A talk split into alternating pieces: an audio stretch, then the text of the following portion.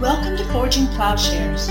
We hope you enjoy this conversation and are challenged by it. Please stay tuned at the end of the podcast for a short message about our ministry. This is Paul Axton, and in this podcast, I'll cover the role of psychoanalysis in manufacturing and identity in Japan. It is a semi continuation of what I've been doing with Orientalism, but I wanted to be specific and talk about the Oriental development uh, or the development of Orientalism in psychoanalysis. And it was very clear that it played a role. And in doing this again, I'm not simply focusing on Japan, but what we need to recognize is that Japan is a kind of experiment in, in, that we can view it, that is, that it's relatively recent in history, that there is this development from a people who were mainly identified by clan and local religion, and then there there is a shift then to a national identity. There is actually a engineering then of people's interior life uh, is the point here that I think that there really is a manufacturing of consent. And that in tracing this, I'm not saying this is peculiar to Japan, but I'm saying that psychoanalysis in Japan is a case in point of the way in which cultural elites, in which the situation of culture then can bring about through a discourse, the strength of a discourse, can literally manufacture an internal consent, not just an outward bodily consent. That people's understanding, their self understanding, their identity, and that's what's taking place here, very much so, that uh, psychoanalysis was used in the Japanese context. And I don't mean in, in this to say that, oh, the Japanese do this and uh, they're deceived. No, I, I, would just claim that this is always what is happening, that the way in which we would do identity, our most intimate identity, I presume that uh, the situation is such that we could always trace the discourse. Now, Japan is interesting because the relative recent period in which it entered into modernity that we can go back and it's such a stark contrast. And there is the concerted effort in the Meiji period to take people who were previously just physically disciplined by the culture, that there was the long isolation in the Tokugawa period, but that was no longer possible uh, with the entry of the Western powers of Admiral Perry coming into Tokyo. And so a series of things occur. One of the texts that's put out in the pre war period is the Kokutai no Hongi which is just filled with uh, there in addition to religion and other things it's also filled with a, a lot of psychoanalytic understanding a lot of discussion of the idea that we need to clear up individualistic and abstract ideas. We need to get rid of an individual ego which has been imported. And of course the very notion that these things need to be cleared up indicates that we're not talking about some ancient origin to this identity, which is exactly what the Kokutai no Hongi will project, is that this sort of unity between the emperor and the people is an age old kind of identity, and we're just rediscovering this or we're putting it into place the fact that you have to put it into place, that you have to write a book about it, that you have to enforce it literally through evangelists being sent out by the central government to create a state religion and a state identity indicates that this entry of individualism was a kind of threat to the idea of a unified nation state. And so the idea is put forth that you know, one's true identity is, you know, in our country it says sovereign and subjects have from of old been spoken of as being one. So, again, the typical thing that you project a kind of history here. And mental health, then to be a true Japanese, meant harmony with the national entity. And outside of these constraints, the individual is not considered completely human. Now, what you get in some of the literary texts of the time is a, a, suggestion that, in fact, just the opposite is the case. That is, that Japanese, you know, this is Dazai talks about the, the self is no longer human. But anyway, the Kokutai no Hongi is an example trying to ward off this notion of in, the infiltration of the ego or individualism. It reflects an earlier political and legal reality, uh, which by force then kept this out. Maybe it becomes, you know, with the return of Kiyoyasu Marui and Heisaku Kosawa in the 1930s, they went and met Sigmund Freud in Vienna. And I'll talk a little bit about this meeting in which Kosawa proposes an alternative to the Oedipus complex to Freud, and Freud agrees. But they return, and Kosawa, of course, is going to become the teacher of Takeo Doi, and Doi is the premier in the pop literature in Nihonjinron. He is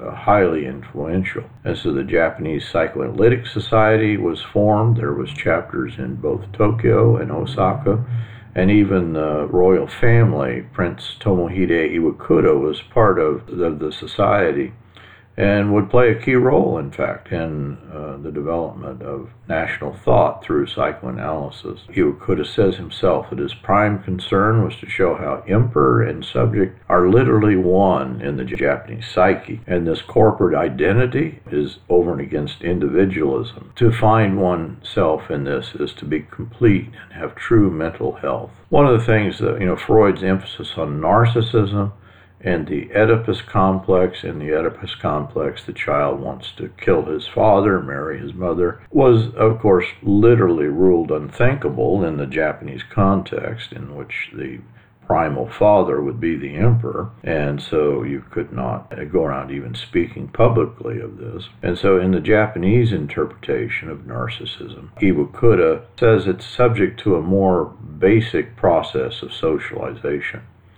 He says that through association, we are engineered into a complicated progression which is more supreme than is narcissism. There occurs a transformation of self love to love of others, and this self love includes the love of the emperor. That is, this is just part of our being, that we are in fact, they will talk about the emperor as the superego and the individual subjects as the ego, and together then the Japanese people and the emperor constitute a single person. And so only the person who is able to dissolve his ego boundaries and submit himself completely to the superego achieves mental balance. And this Kenji Otsuki, one of the early psychoanalysts, explains the moral man is man who is obedient to the superego and therefore by also obedient to the demands of a true love of self. If you know anything about psychoanalysis, this is, of course, already turning Freud on his head. That in a Freudian understanding the superego is in some way to be diminished and the ego is to be strengthened in a Japanese psychoanalytic context, the opposite is happening. In Otsuki's term, true self love, to love the emperor, the love of whom two things grow together. That self love is the love of the emperor. Self love binds the individual to the constraints of the family, the nation, the emperor. And so, where Western psychoanalysis sought to free the individual, free him from the superego primarily, Japanese psychoanalysis aimed at binding him more securely to the psychosocial constraints. The healthy individual was one firmly grounded on the concept of being part of the emperor, coevality of emperor, nation, and self. The way I'm stating it, and of course the way it's pictured here, is a bit extreme, but understand this will give rise to an understanding, especially through Doi, in amae, other concepts that, though they might not be stated in this way in regard to the emperor, nonetheless these concepts remain. This dependence and this interdependence and this groupism, it is a element that's present, but it's also been an element that has been enforced and even I think in modern Japan, and Japan's rapidly changing, and so it's hard to, to make blanket statements. But there is this, this literature is still being published and read and consumed. And so very similar ideas are going to flow out of this period. So though it is extreme in its description of the emperor, I, I believe that it has a continuing impact. James Moloney, who was a psychoanalyst who went over in the immediate post war period, says in this version the emperor becomes inseparable from the superego. By exploiting coevality, they explain the timelessness of the unconscious and account for the existence of the id. To the Japanese, each individual ego becomes a part of the whole. Each individual ego is a mosaic that fills into the general scheme established for the Japanese way of nationalistic life. Where in Freudian psychology the conflict is primarily between the ego and the id, this was resolved in a Western system through an active role of ego. But in a Japanese psychoanalysis, the ego must continually give way to the id, and the id then, you know, in Freud he'll describe this as a kind of rooted in nature, and of course Japanese will privilege this rootedness in nature. He'll describe it as immature and they'll in some way privilege that and say yes that this early stage in which one is closer to nature is the better stage. So again orientalism is very much at work in this discussion and as Freud has taken up his denigration in many instances, and I'll, I'll come to his just open denigration of Japan and the emperor system, he uses precisely that in Totem and Taboo. Nonetheless, Japanese will take up what Freud is doing and they'll just reverse it, as has happened in throughout Oriental studies. In Freud, he thought that in its blind drive to satisfy its instincts, the id would destroy itself, that the death drive, especially in later Freud, would take over. Japanese then will, in some way, uh, picture the death drive as fused with the pleasure principle with Eros. Freud calls it the Nirvana principle, and I say, yes, there it is, the Nirvana principle. And so Japanese psychoanalysis will put a positive emphasis on following instinctive desires, the instinctive desires of the id. And so basic instinct, natural desire, nature herself are going to have opposite values in the two systems. And so for Japanese, the natural is the pure, and it is the positive, and one is to pursue this. So, in a Freudian understanding, to be unchanging, instinctive, he'll even use the language that Japanese are, or the system is infantile, and they'll say that's right. But it is also to ground the self in a reality that surpasses the fluctuating conditions, and the uh, quoting here, of the conscious mind. It is here that one contacts eternity to be idic, to follow one's basic instincts and desires, to be close to nature. Oh, it may be infantile, but isn't that the good thing? And so our imperial throne is coeval with heaven and earth means indeed that the past and the future are united in one in the now, that our nation possesses everlasting life, and that it flourishes endlessly by tapping into this idic instinct, then you're tapping into eternality. This is Freud's picture. He, he will come to see the death drive as precisely playing the role of a grab for eternity through a kind of death, which uh, of course lines up with the biblical understanding. This is kind of the overlap that to imagine that you can establish your own eternality in a national identity that just seems to be the human enterprise. There is always this pursuit of, as they're saying, the eternal now, this timeless now. Of course, in Freud, he's going to connect it to the unconscious mind, but in, in his understanding, the unconscious is the place from which the death drive arises, but in a Japanese understanding, there'll be a privileging of the death drive. Where Freud says the nucleus of the unconscious consists of instinctual representatives which seek to discharge their cathexis, that is, to it consists of wishful impulses. There is in the system no negation, no doubt, no degrees of certainty. There is no mortality in the unconscious. In fact, there is no progression, there is no time, there is only eternality. And so Japanese psychoanalysts are very literally picking up on this and saying that we need to tap into this unconscious, timeless now that this is the place in which we are, in fact, not ordered temporally, and that's good, that we are not altered by the passage of time, because that's the, the character of us Japanese people. And so this unconscious realm constituted an ultimate reality for Japanese. It is the truth. Freud, of course, the unconscious, it's a little bit ambiguous as to where truth lies in Freud. He will talk about the death instinct and eros as two cosmic principles. But ultimately, he pictures the death instinct and the unconscious as something that one needs to take control of. And so the unconscious was subject to the pleasure principle. There is a reality principle in Freud. Freud saw conflict between the pleasure principle and the ability to postpone it by means of this reality principle. Japanese psychoanalysis will just get rid of the reality principle, or they'll conflate it with the pleasure principle. This is what Freud calls the nirvana principle. There's the fusion of the instincts into a singular drive in which pleasure is found in the death drive, literally thinking here of dissolving the ego, of returning in Doi's phrase to Mother Earth, as in Nirvana, is the final goal of every human being to serve Mother or to become one with nature herself.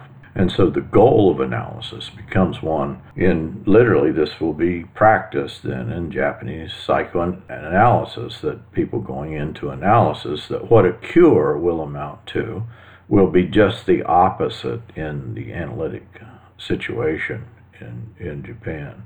It's not one of freeing the ego from the suffering placed upon it by the id and the superego, but in fact a weakening. And of course, this is masochism in Freud's picture, a masochistic weakening of the ego. As Freud describes it, and as Japanese analysts would concur, masochism arises from the unmet demands of the superego.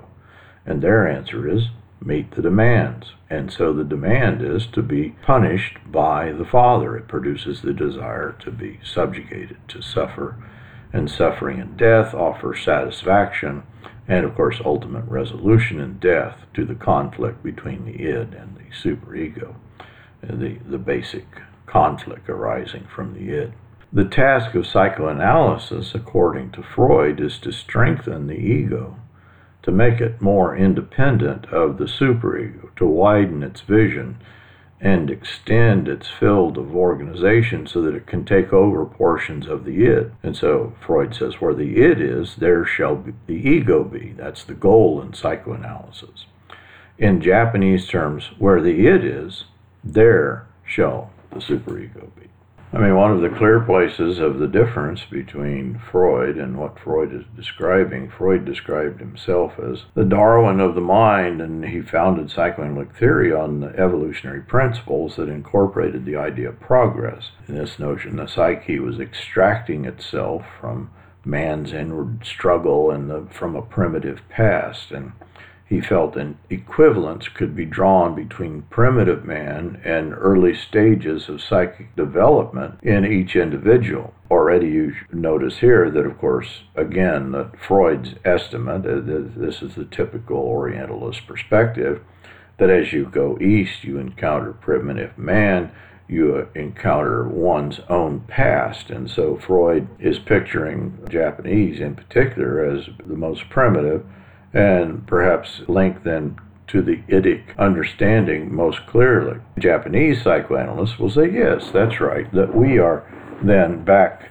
But our past then is the, the true past, in other words, that is that we are, as we're close to nature, and nature is itself the truth, and as we are absorbed in and controlled even by nature, that's not a bad thing. Freud says we can judge this the so-called savage and semi-savage races and their psychic life assumes a peculiar interest for us, for we can recognize in their psychic life a well preserved early stage of our own development.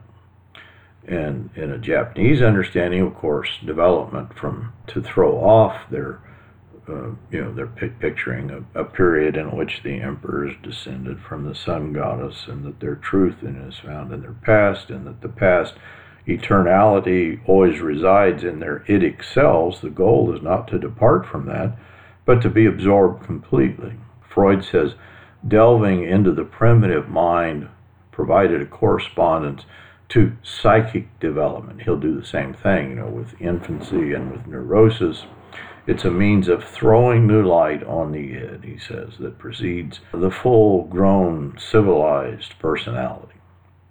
And so his point about neurosis is that neurosis is just an early stage then in human development, and it's a kind of way of looking into the past of that development. And Freud divided then the evolution of man's psyche into three stages. There's the animistic stage, which of course is Japan. It is an animistic. Religion there is animistic, the religious and the scientific. Animistic man, in the most primitive stage, ascribes omnipotence to himself. And Japanese psychoanalysts will say that's correct, but the self here then is an omnipotence that we share corporately. Religious man cedes this power to God or the gods, and scientific man gives up the notion entirely and resigns himself to death and living within scientific reality. And so Japanese are going to read Freud, and this is all very highly insulting, one would think, if you didn't reverse it. And so the description not only implicitly but explicitly mentions the Japanese emperor system and Japanese psychic development as the most primitive stage of human development in the chapter Animism, Magic, and the Omnipotence of Thoughts, he describes the most primitive and immature of minds in detail that it will reference the Japanese worldview. Primitives are those who imagine the world is populated with innumerable spiritual beings, 8,000 gods, according to some Japanese, both malevolent and malignant. And these spirits and demons they regard as the causes of natural phenomena, and they believe that not only animals and plants, but all the inanimate objects in the world are animated by them. Primitive peoples, he says, believe that human individuals are inhabited by similar spirits.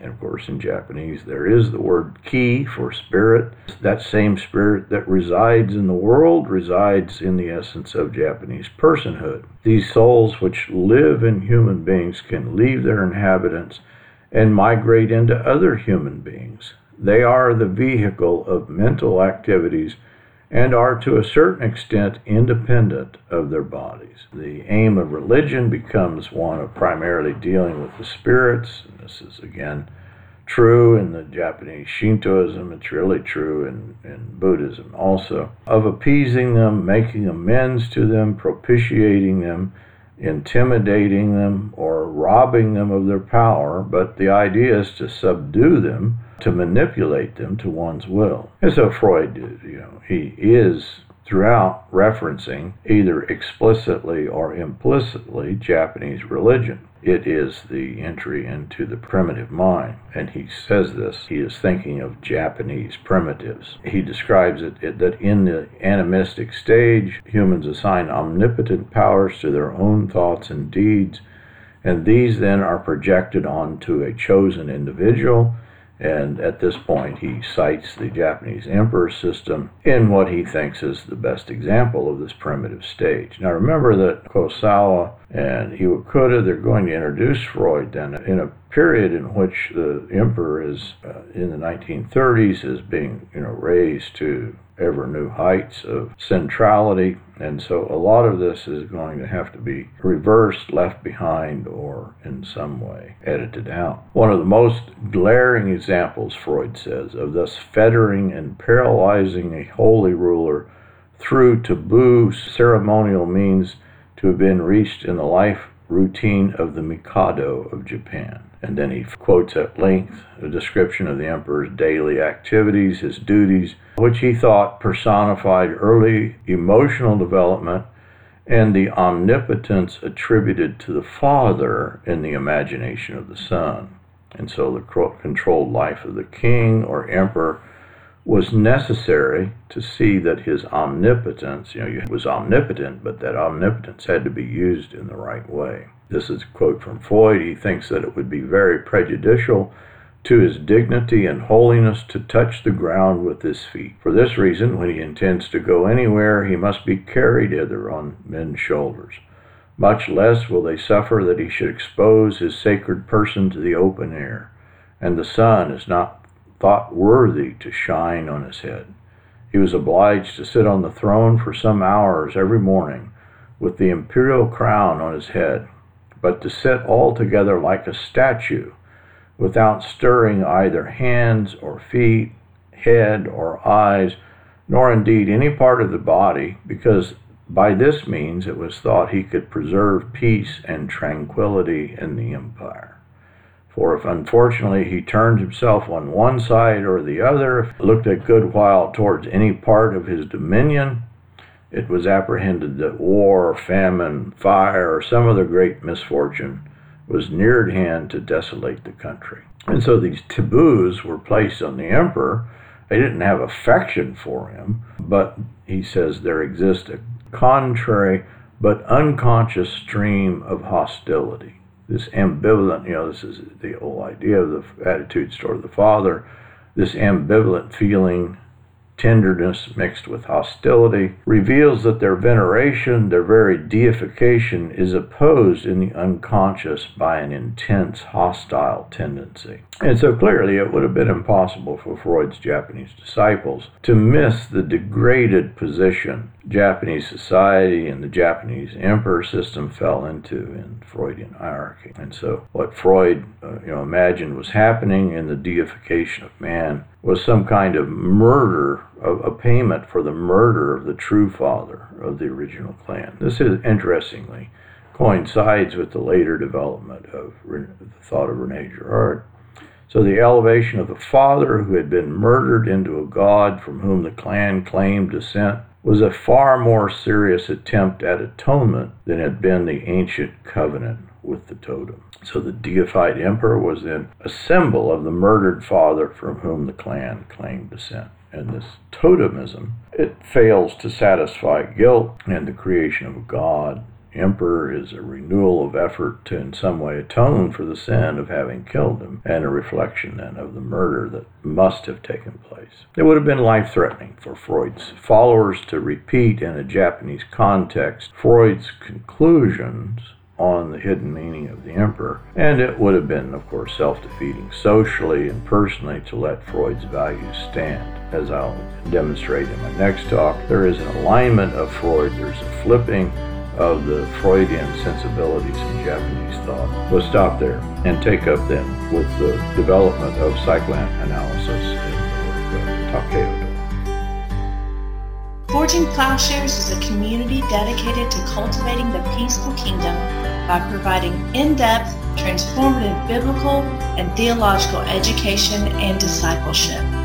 If you have been moved by this podcast, please remember to share on social media If you would like to know more about Forging Plowshares, would like to contact us with questions, want to ask about how you can get involved, or for more information about how you can support this ministry, please go to our website at forgingplowshares.org.